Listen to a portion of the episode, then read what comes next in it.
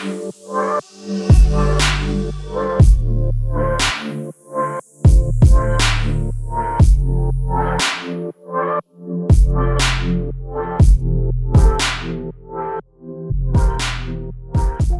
there, Melons. It's Reed with another episode of When Life Gives You Melons.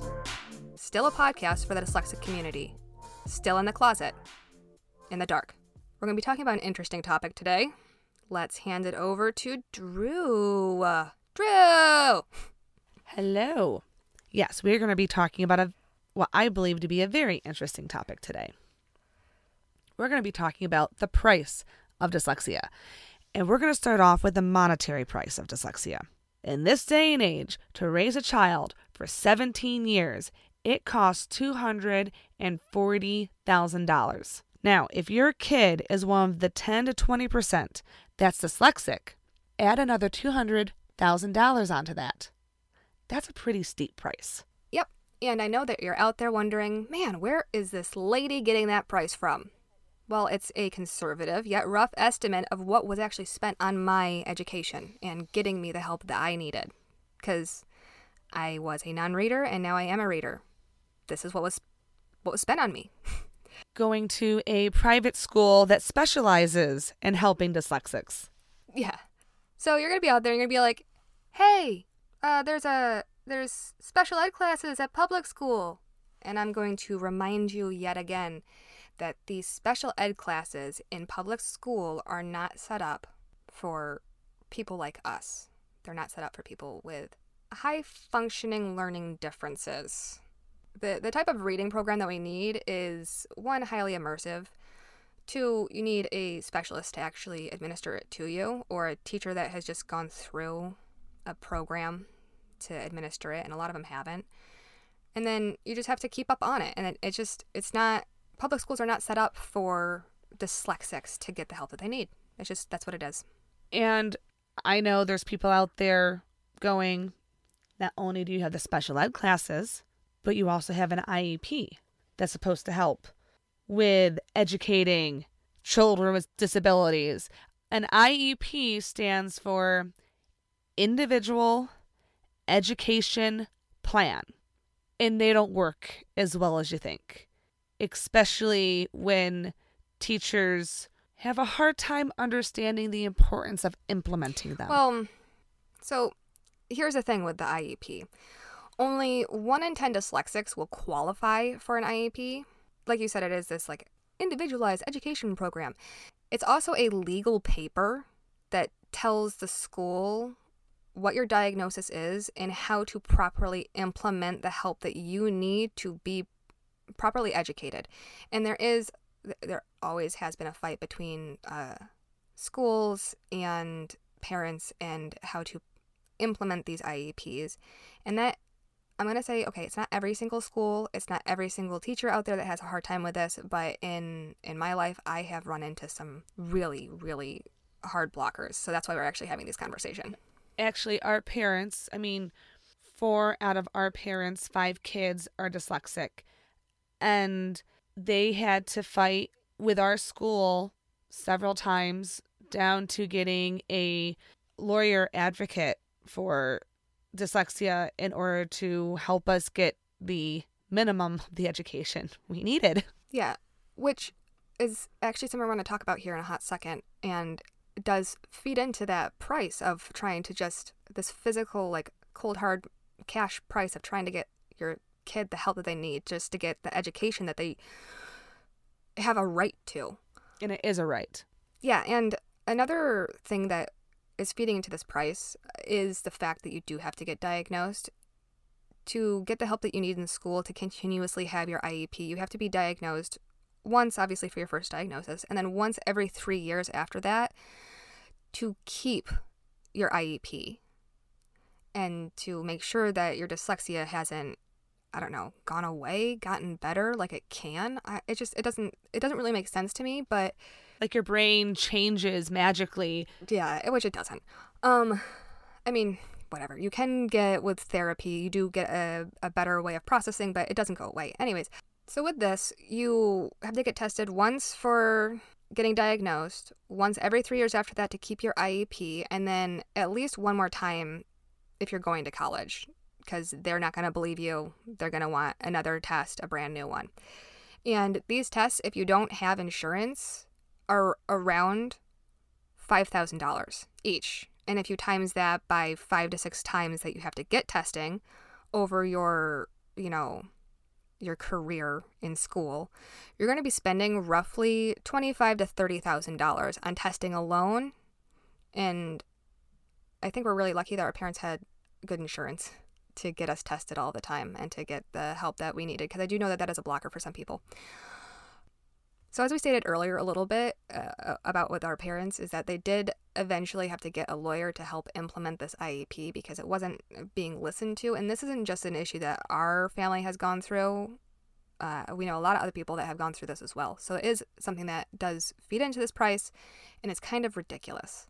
That's exactly why our parents had to get a lawyer to negotiate with the school in order to get our IEPs implemented correctly. And that is a price and a time wasting exercise that no parent should have to go through. Yeah, and along with that time wasting, the longer that you're going without getting the proper help that you need, the worse the remediation is going to be for dyslexia. The longer you're going in school without getting help, and the more that is impacting your self esteem.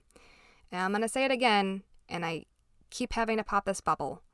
We know from a very young age from as early as I mean, I was I feel like 4 for me that you are different.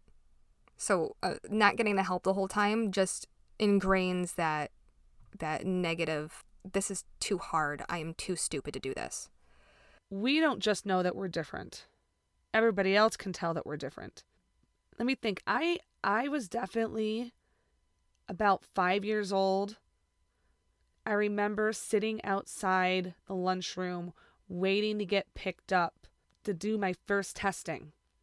I have a very vivid memory of that. Yeah, so we remember this and we know it. Um, if parents can't get the help that they need at their public school, a lot of the times they do have to resort to getting outside tutoring or in general just sending their kid to a private school. And that's that is what happened to me and my brother. Uh, we got sent to a private school. Um, but what do you think that the price is for either of these things?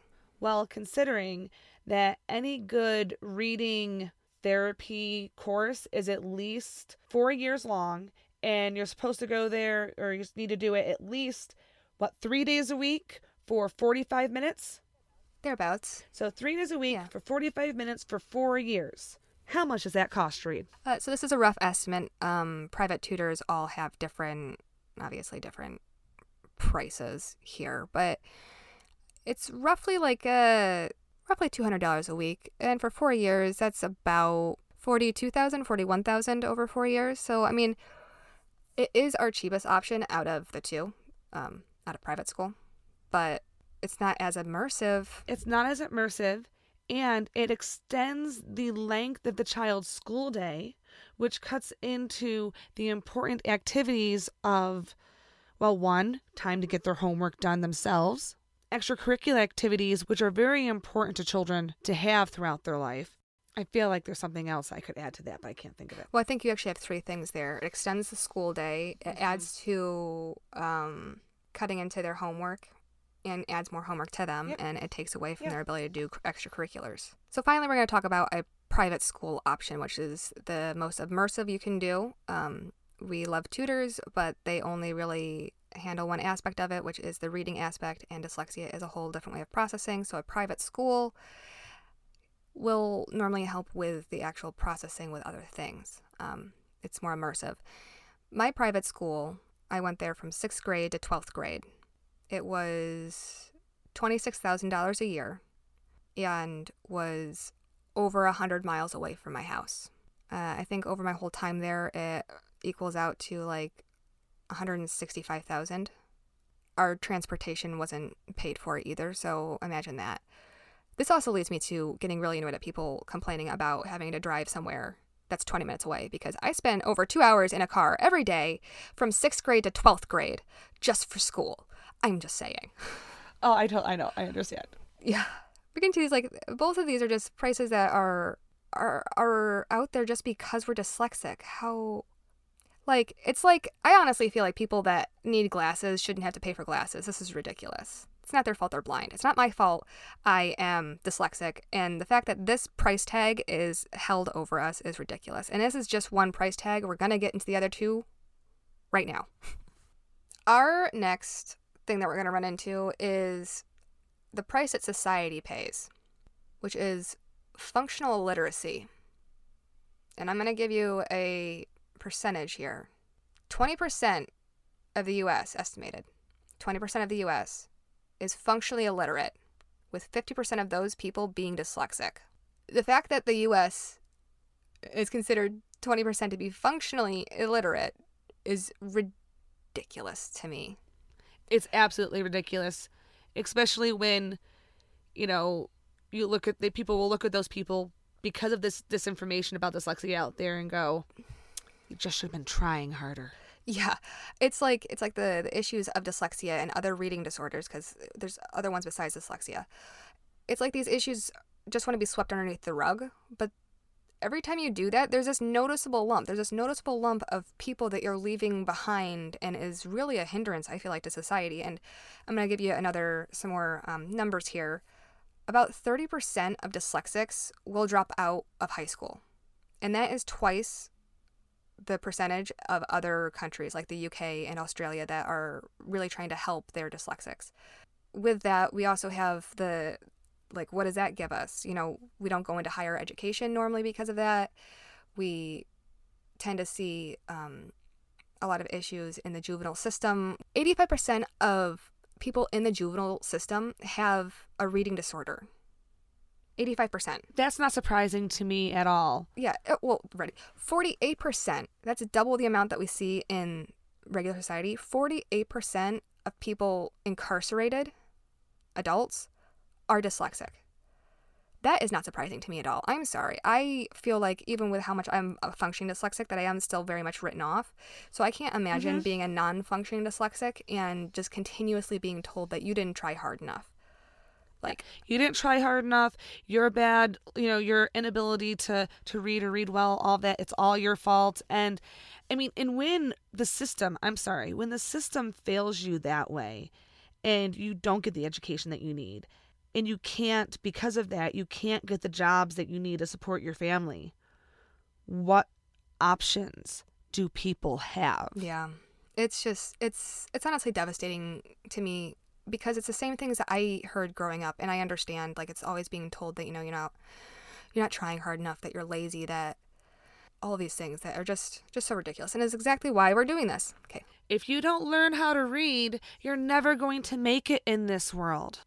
Sorry. I was actually told that verbatim by a teacher. Well, a teacher's aide, but whatever. It's like I don't know, it's like you're being punished for something that you can't help. That you can't help. Yeah, you're being punished for something that you can't help. Okay, so that actually was a fast one. I mean, we stayed on the money part for a long time, and now we Mhm. got our percentages of our dropout rate 35%, ridiculous. The amount in juvie, 85% with dyslexia, and twice the amount in the criminal system that we can see with 48% being dyslexic when it's only supposed to be 20% at the highest in in uh, in regular society. I don't know how to say that. Whatever. So our last price, I would say, is kind of like we've been alluding to it a lot already, and it is its own episode as well. It's going to be the price of ourself, the price that we pay where we aren't able to fully be us because we're always broken. We're always being treated like we're broken. We're always, again, in this whole like fix it, not feed it mentality. Kids with dyslexia are as smart as their peers, but we face more daily challenges and stress because of our our different way of processing, because of how things are set up and because of the misinformation out there Mm-hmm. that it is I find it abhorrent that people just are like, well, yeah, everyone has stress. Yes. I feel like there's a big difference though between a dyslexic individual and having it be almost a trauma response, which it is, it's considered a trauma response, and having regular stress. And I'm not it is it is a completely Yeah. different experience. and I'm not saying that like you can't have crazy stress because you're not dyslexic, but this is actually something that is a part of our community. It if you have dyslexia, a lot of the times you get Well, see the the thing is like people will say sorry, if you have dyslexia, a lot of times you get diagnosed with general anxiety disorder, which is, is an actual disorder, and also a major depressive disorder. It's we're gonna talk about them Mhm. a ton more. It's just this is the price. It's us. it's true everyone has anxiety and I get the um people saying that, but it it it is different cuz we carry this with us in every social situation. It's there going to a restaurant and reading a menu.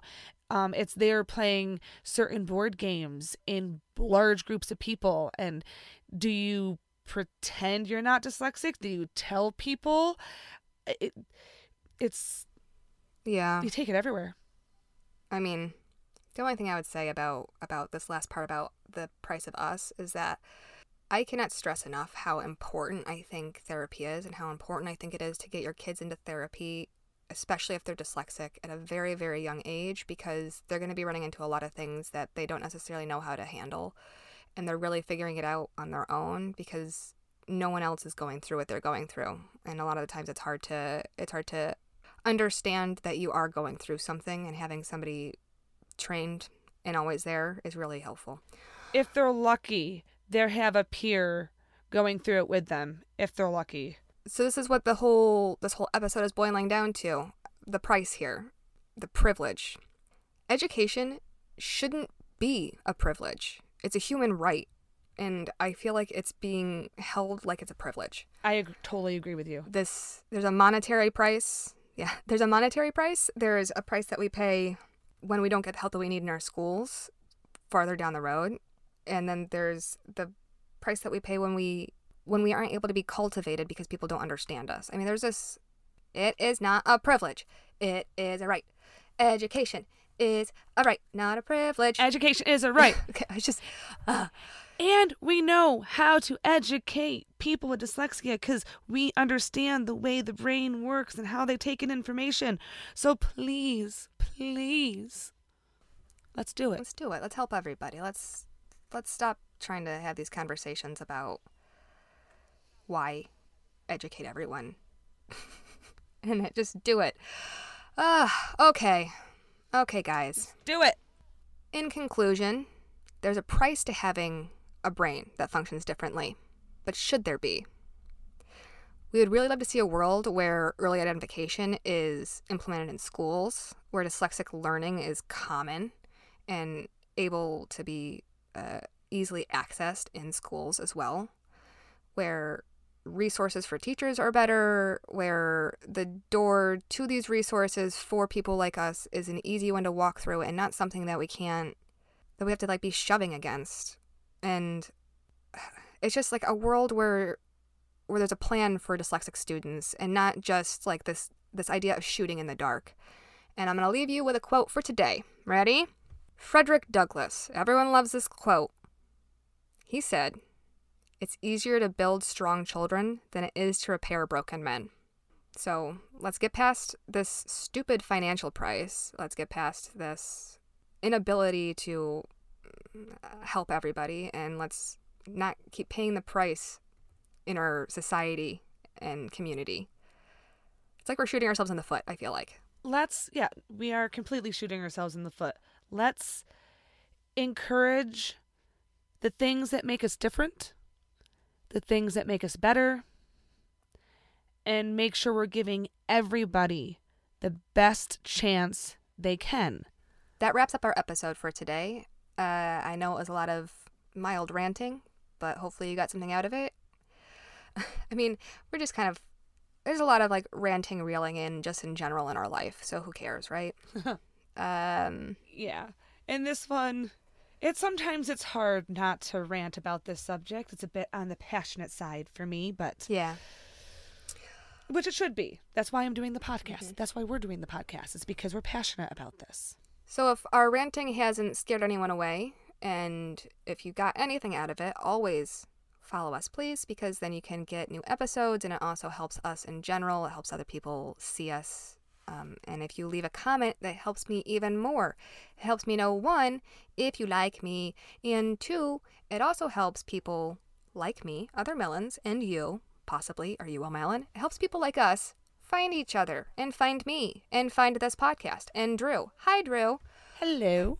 So uh, follow, yes, follow and review and go over to Instagram at melons.podcast on Instagram. Melons.podcast, Instagram. We have visuals. We have visuals. Eh, And quotes. yeah. I post them there tentatively weekly. Um, things that go along with our episodes will be posted over there, along with just some extra little fun doodads and snippets. So say hi. Cool. We are a community and we are happy to be building this community with you and we are excited to continue this journey with you. Thank you so much for coming and listening to us rant. As always, melons, be different, be kind.